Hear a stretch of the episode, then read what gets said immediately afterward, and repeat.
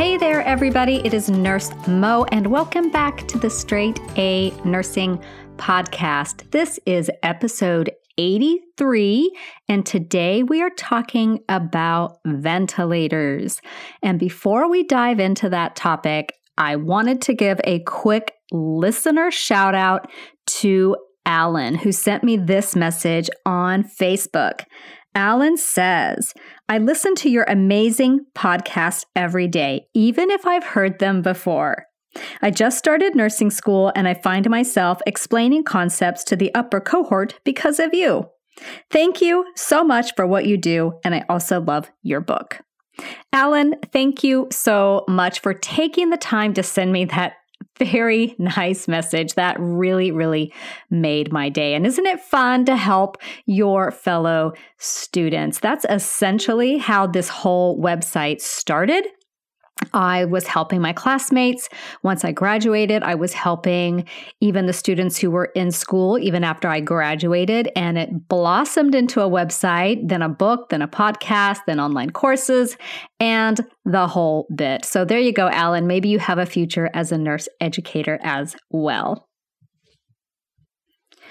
So, again, today we're talking about ventilators. So, the first thing I want to tell you guys about taking care of patients who are on a vent is that yes, if you are feeling nervous or scared, that's completely normal. So you can just stop judging yourself right now. And the reason you might be feeling nervous or scared is because A, you know, a ventilator is life supporting equipment, and you want to make sure that you understand how to approach your care of that patient with their ultimate safety in mind. And it's also maybe because ventilators are pretty complex pieces of equipment. So, with that said, you could go to school for a couple of years to learn about ventilators, and then you would be an amazing respiratory therapist. But as a nursing student, even as a new nurse, we're just going to be talking about the must know, need to know, basic information to get you feeling a little bit more comfortable and a little bit more aware of what's going on with your patient. So, with that said, there is a lot out there about ventilators. And if that subject really inspires you, I invite you to dig much deeper into it.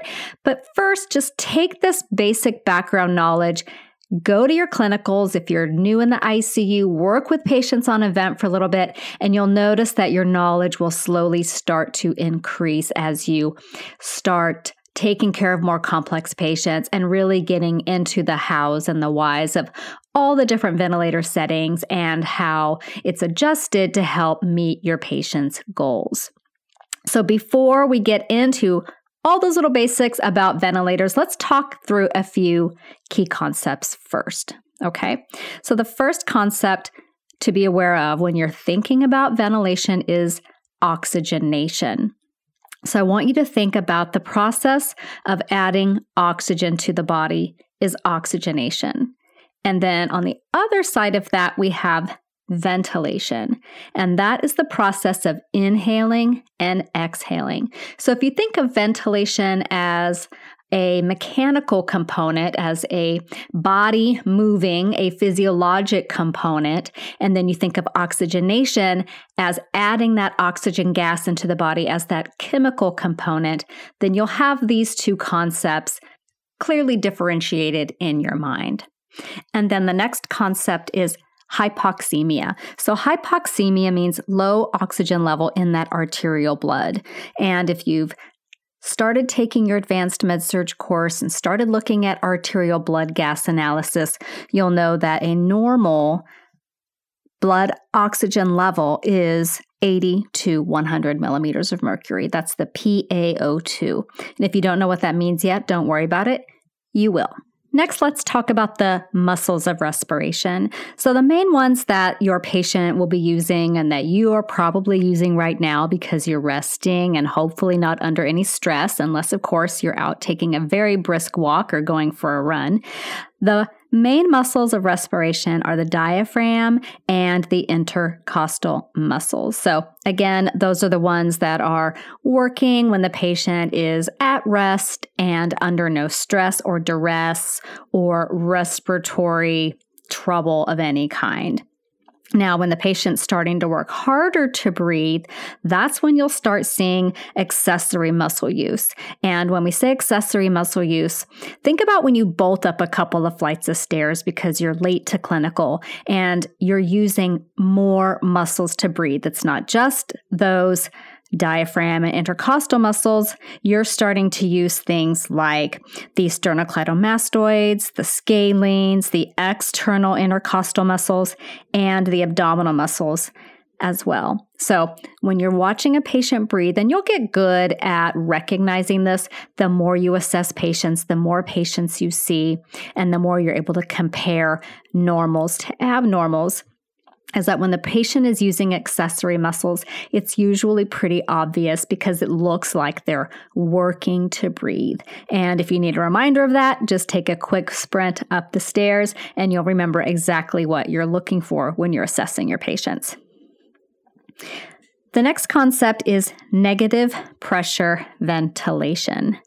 So, under normal circumstances, human beings, you and I right now, we're breathing utilizing what's called negative pressure ventilation.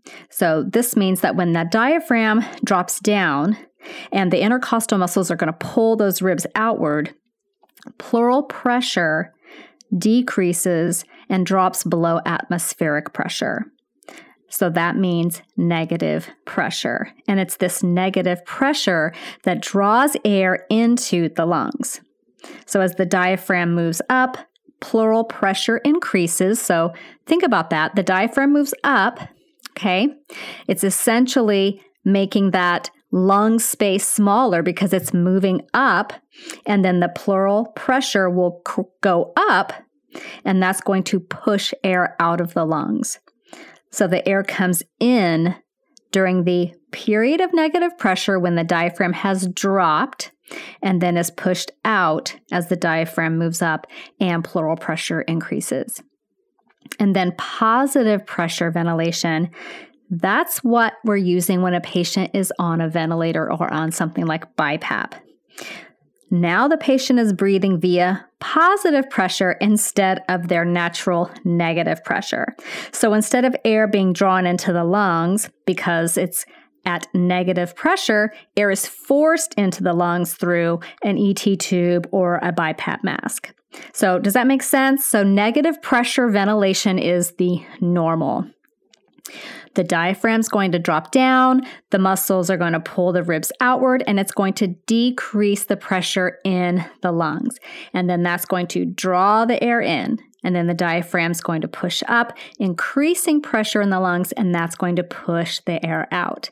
And then when a patient's on a ventilator or wearing a BiPAP mask, they're breathing with positive pressure.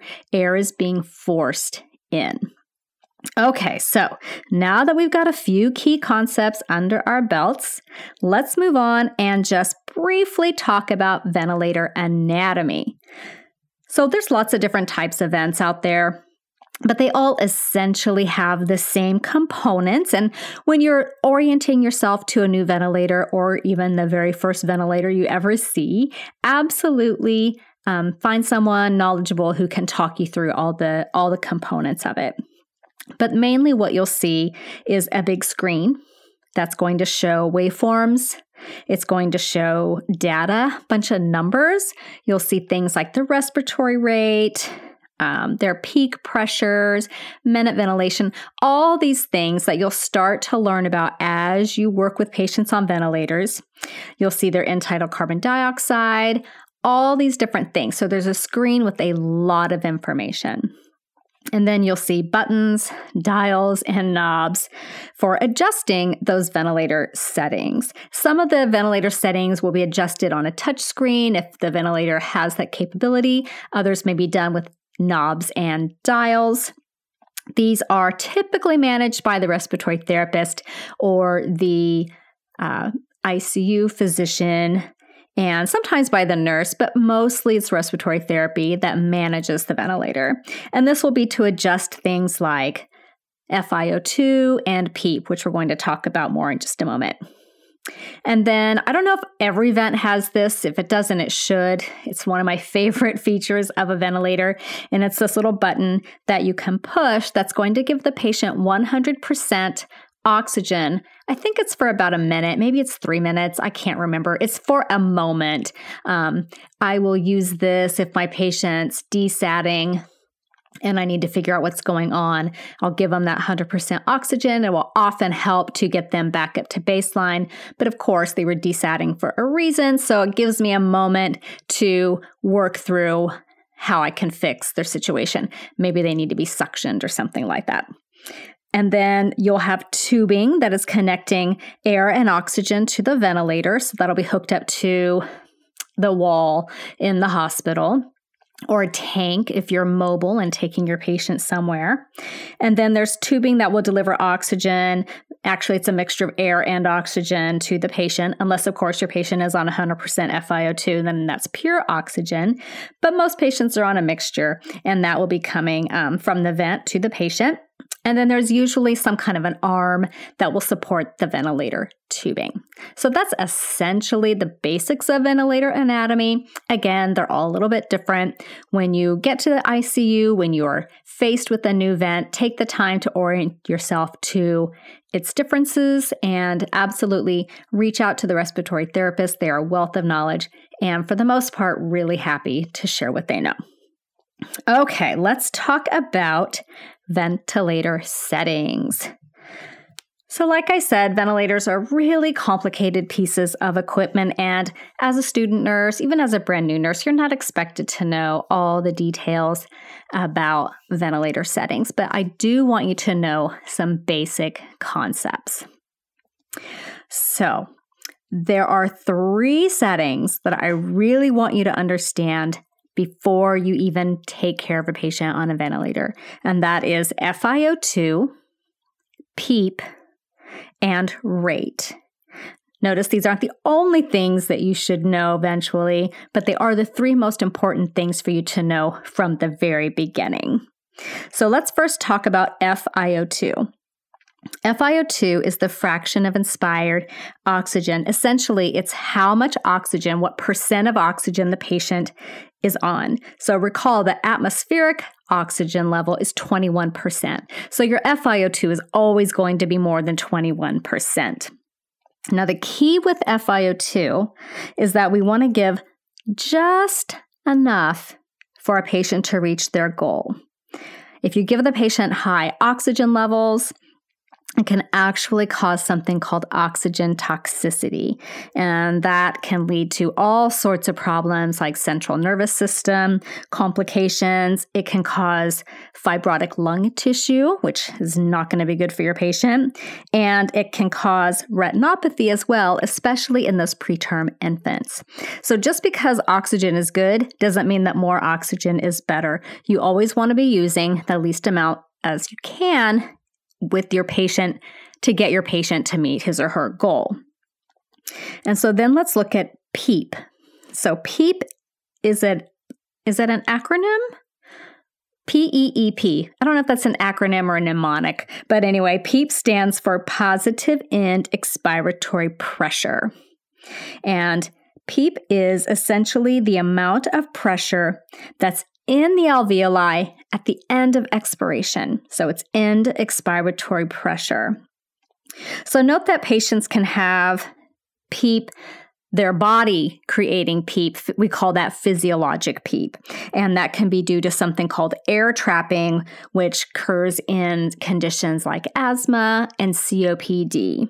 But what we're talking about is artificially raising the PEEP. And we do that to improve gas exchange. You might hear this called extrinsic PEEP. And if the patient has asthma and they have physiologic PEEP, you might hear that called intrinsic PEEP. But we're looking at extrinsic PEEP because it's a setting that we'll have adjusted on the ventilator according to what our patient needs. So again, PEEP is going to help us improve gas exchange. So, when we have airway pressures rising above atmospheric pressures, so we're keeping that alveoli open artificially, we're helping it, we're keeping it open, and we're keeping it above atmospheric pressure for a little bit of time to keep them open for a longer period. And with the alveoli open, we have greater surface area for gas exchange to occur. Okay, does that make sense? So we we're adding extra atmospheric pressure into the alveoli. They're staying open longer. And now that they're open, they're basically bigger and rounder. There's more surface area for gas exchange to occur. And then PEEP also helps us with something called recruitment. And you guys might remember this from your anatomy and physiology class, the pores of Kohn. Do you remember those? Those were those little doorways that exist between the alveoli. And if you've got these higher pressures at end expiration, this enables us to open up those little doors and access neighboring alveoli. So, this is called recruitment. We're essentially recruiting neighboring alveoli to also participate in gas exchange. And we do that through the pores of Kohn. So, that's why we use PEEP. I mean, there's a lot more that we could get into about PEEP, but those are the main basic reasons that we use PEEP. It gives us improved gas exchange. And another really great thing about that with improved gas exchange is that guess what? We can often use less oxygen when we have PEEP on the patient. So if you've got less oxygen, then you have lower risk, hopefully, for oxygen toxicity. So, PEEP levels typically range from like three to five centimeters of water all the way up to 24 centimeters of water. Note that that would be a very, very, very high PEEP. And that would be in a patient basically in acute respiratory distress syndrome. And I believe I have a whole podcast about ARDS if you're interested in learning about that. But one of the things that the ARDS protocol uh, guides the therapist and the MD into doing is adjusting the PEEP and the FiO2 to provide higher levels of PEEP and lower levels of FiO2 to meet the PaO2, that arterial blood gas oxygen goal. So we use PEEP to keep the alveoli open longer and improve gas exchange, and hopefully enabling us to use even less FiO2 and reducing the risk for all the problems that prolonged and high oxygen levels can cause. Okay, now before you start thinking that PEEP is the answer to all of your oxygenation problems, it does actually come with some risks of its own. So, PEEP, especially at those higher levels, can put the patient at risk for barotrauma such as a pneumothorax. Um, it can cause interstitial emphysema and pneumomediastinum. So, if your patient's on high PEEP and suddenly their pulse oximetry SpO2 value plummets, I want you to be highly suspicious that they could have just had a pneumothorax. So you're going to run into their room, you're going to have your stethoscope, and you're going to see if you can hear lung sounds on both sides. So very possible with high levels of PEEP, and I've seen this happen. The oxygen levels drop, you have to go in there. Maybe you're not hearing very good lung sounds. Maybe you're even manually bagging the patient with 100% FiO2 and their SATs just won't come up. Very possible that they've had a pneumothorax. So you're going to get respiratory in there. You're going to get the MD. The MD is probably going to order a stat chest x ray. And if you're really on top of it, you'll have a buddy go grab the chest tube, setup kit just to be ready, just in case that that's what's needed. Okay, so we've talked about FiO2, we've talked about PEEP. Now let's talk about the third setting that I really want you to understand, and that's rate. And that's essentially the respiratory rate set on the ventilator. So the therapist or the MD is going to determine the correct respiratory rate for the patient based off their unique physiologic profile and what their needs are. So, for example, let's say you've got a patient who is acidotic because they're uh, a CO2 retainer and we really need them to blow off that CO2. Well, we can do that by increasing the rate on the ventilator to help them, quote, blow off their CO2. Some ventilator modes are going to allow the patient to initiate breath, so it's always possible that a patient can breathe above the rate that is set by the therapist.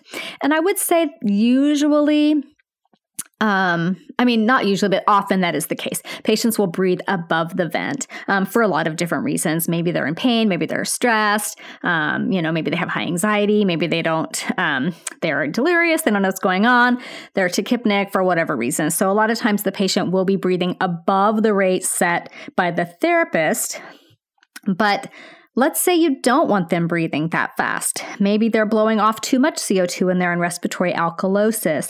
And sometimes you have to lower their rate and in order to get a patient to breathe at the rate that we want them to and not above it, we usually achieve this through sedation. Sometimes we can do it through changing the ventilator mode to something that's more comfortable for the patient, but a lot of times we achieve that through sedation. So, again, the respiratory rate is going to be set based on what the patient needs, and that's usually based off their ABG analysis, and if their CO2 is too high or too low, and how we can um, help them adjust that and get back into uh, homeostasis with their uh, acid base balance. Okay, so we've talked about the three settings that I really want you to understand FiO2, which is the fraction of inspired oxygen. Atmospheric is 21%. We can go all the way up to 100%, but we don't want to do that. Why? Because of oxygen toxicity. If you've got a patient on 100% FiO2 for whew, a day, that's a bad sign. For a few days, that's a very bad sign. Um, typically, what will happen is we'll start off, let's say you emergently intubate your patient. You're going to start them at 100% FiO2, get a blood gas, and then immediately start titrating the ventilator down. So, a common vent FiO2, you know, 30 to 60% would probably be the most common. You're getting into the 70, 80%, 90, 100, you're looking at a pretty sick patient. Um, once we start getting down into the 30%, maybe even the 40%, we'll start looking at is this patient ready to extubate? And I have a whole I believe I did a podcast about it. I know I definitely wrote about it, a whole thing about ventilator ventilator weaning um, so that's a whole other topic there. And then the other concept we talked about was PEEP, which is that ability to increase the pressure in the alveoli at end expiration, holding them open, getting more surface area for gas exchange, and recruiting the neighboring alveoli to also participate in gas exchange. And then PEEP allows us to, in most cases, use less FiO2 though it does come with risks of its own, the main one being pneumothorax. And then we have the respiratory rate, which we can increase or decrease. Um, a lot of times, if we have to decrease it and the patient's breathing too fast, we can achieve that through sedation. Okay, so now let's move on to talking about some ventilator modes. So, in addition to the FiO2 and the PEEP and the rate, the MD or the respiratory therapist is going to adjust how the ventilator delivers oxygen to the patient. And when we're looking at how it's delivered, we call this the mode. So, modes can be very broadly categorized as either pressure controlled or volume controlled. So, let's talk about volume controlled modes first. In volume controlled modes, what we're doing essentially is delivering a certain volume of air to the patient. So, the most common of these volume controlled modes is called assist control ventilation. You may see it abbreviated, abbreviated as AC or ACV, assist control ventilation. So, in this mode, the patient is going to trigger the ventilator for each breath, and the ventilator assists the patient by delivering a predetermined and controlled volume of air to the patient. And volumes are typically calculated as 8 mils per kilogram of ideal body weight. So if your patient is 200 pounds overweight, we're not going to take their actual body weight. We're going to look at their height, their frame, whatever, to come up with an ideal body weight and do our calculation based off that. So it's important to note that even though the patient is triggering their breath, we will be setting a backup rate just in case the patient doesn't meet a minimum requirement of breaths per minute. So let's say our minimum is 10, and if the patient doesn't breathe at least 10 times a minute, the ventilator is going to kick in and deliver a breath. So even though the patient is triggering the breaths, there's like a backup safety feature that will always at least deliver those 10 breaths per minute or whatever that backup rate is set at by the therapist or the MD. And then we have pressure controlled modes. And so in these mo- modes, we're going to inflate the lungs to a certain pressure. So, one of the advantages of this is that there is less risk of barotrauma than with volume controlled modes that we just talked about. And one such mode is called pressure support ventilation. You might see it abbreviated as PSV, pressure support ventilation. And that's used a lot during the weaning process. And the patient in this case will also initiate each breath. And that extra support helps overcome the difficulty of breathing through that ET tube or a tracheostomy tube. And the bigger the pressure, basically, the bigger the breath. So that's volume controlled and pressure controlled in a nutshell. Okay, just the highlights, just the basic concepts. And then another mode that you may see in the weaning process is called CPAP.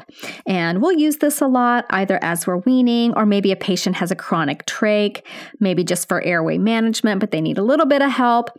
So we have them on CPAP, which is continuous positive airway pressure. And that's going to provide the patient with some pressure support while allowing them to control their respiratory rate and their volumes. So a lot of times you might have a patient who does CPAP all day and then will rest on a rate, we call it resting on a rate at night with that extra support from the ventilator, giving them time to rest because it might be a lot of work for them to do CPAP all day. And then we have something called high frequency ventilation modes. And I just want to talk about these because they're really interesting and you might see them in the ICU, especially if you have a patient who is in acute respiratory distress syndrome. So, two high frequency modes you might see are oscillatory and percussive. These both are going to require a special ventilator that can deliver a very, very, very high number of breaths per minute, sometimes up to 800.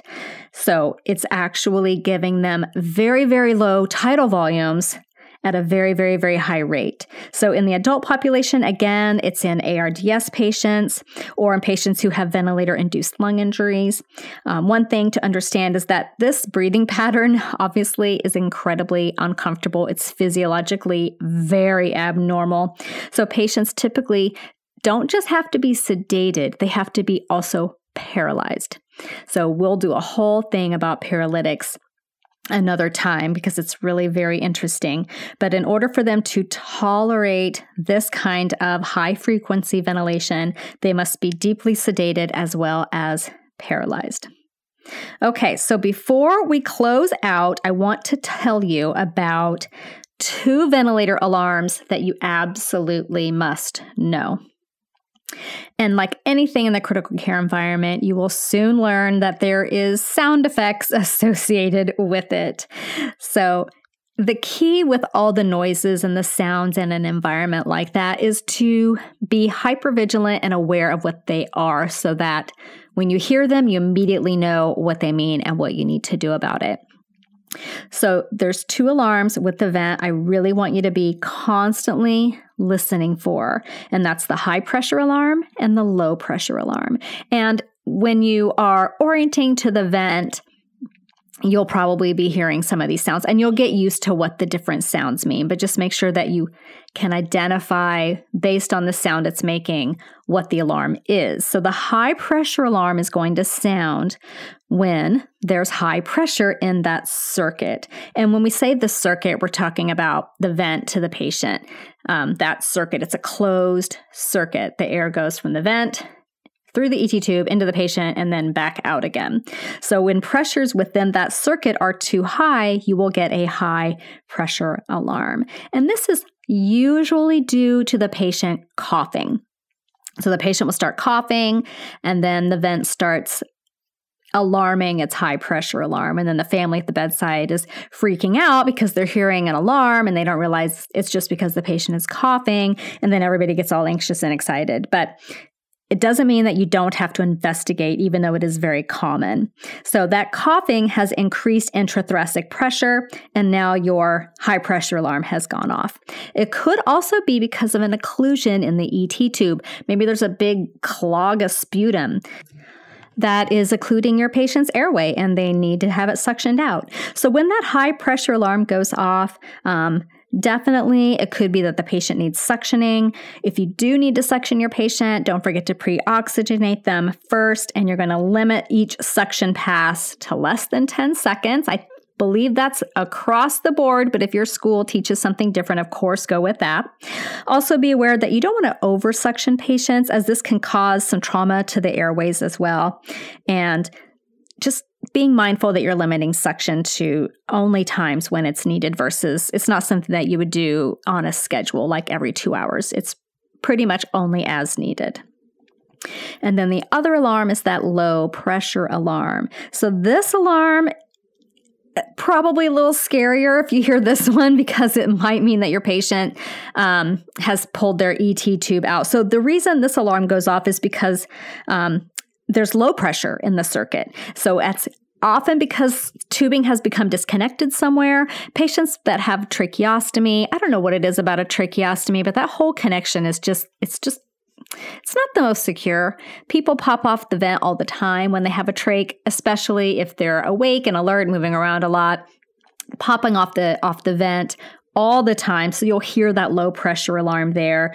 Um, it's often the connection at the um, ET tube or the tracheostomy tube in the vent, but it could be anywhere along the circuit. So when you go into a room because you have a low pressure alarm, look at the patient and then follow the tubing and find where the disconnection has occurred.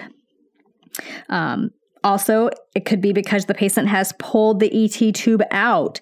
So, um, just be highly aware of that sound. If you've got a patient who's starting to wake up, maybe they're getting really fidgety, maybe they're not in restraints because some hospitals don't use restraints. I don't know how they keep patients from self extubating all the time, but um, let's say you've got a patient like that and you're in the room next door and you suddenly hear the low pressure alarm going off. Be highly suspicious that your patient has extubated himself. You're going to hustle in there and make sure that he or she is okay.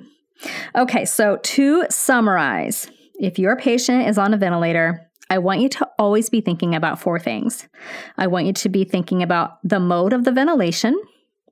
I want you to be thinking about how much FiO2 they are receiving, how much PEEP they are receiving, and what their rate is.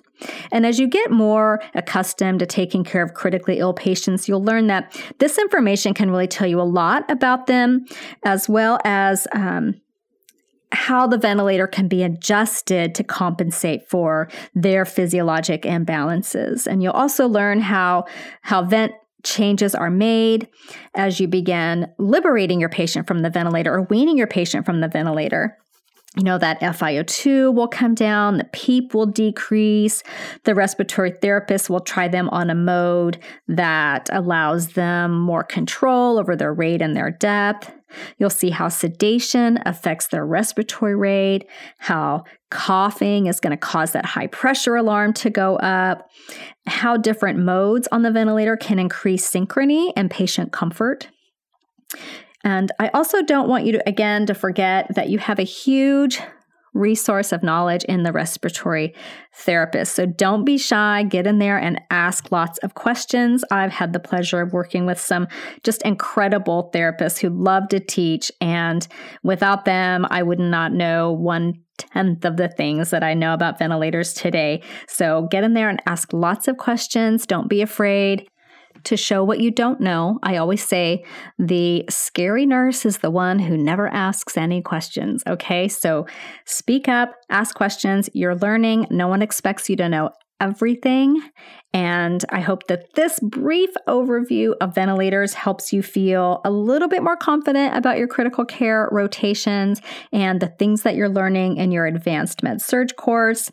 If you have a specific question or want to share one of your experiences, absolutely shoot an email to me at hello at straightanursingstudent.com. I love hearing from you guys. And if you haven't subscribed to the podcast yet, please do just hit that subscribe button so you never miss an episode. And if you would be so kind as to rate and leave a review, that helps us boost our standing in the charts and show up for more students. And then just two quick announcements. So, for those of you who are interested in getting more organized for nursing school, I do have the nursing student planners in my Etsy shop, which I will have a link to in the show notes.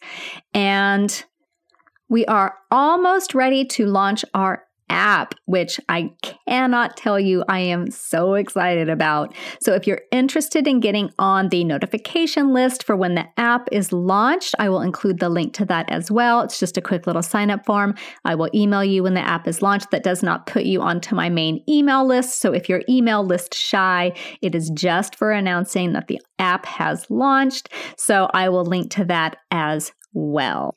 As always, I want to thank you so very much for spending your very precious free time with me today. And I hope to see you back here next week when we dive into a pharmacology topic and take a close look at corticosteroids. See you then. This podcast is brought to you by Straight A Nursing.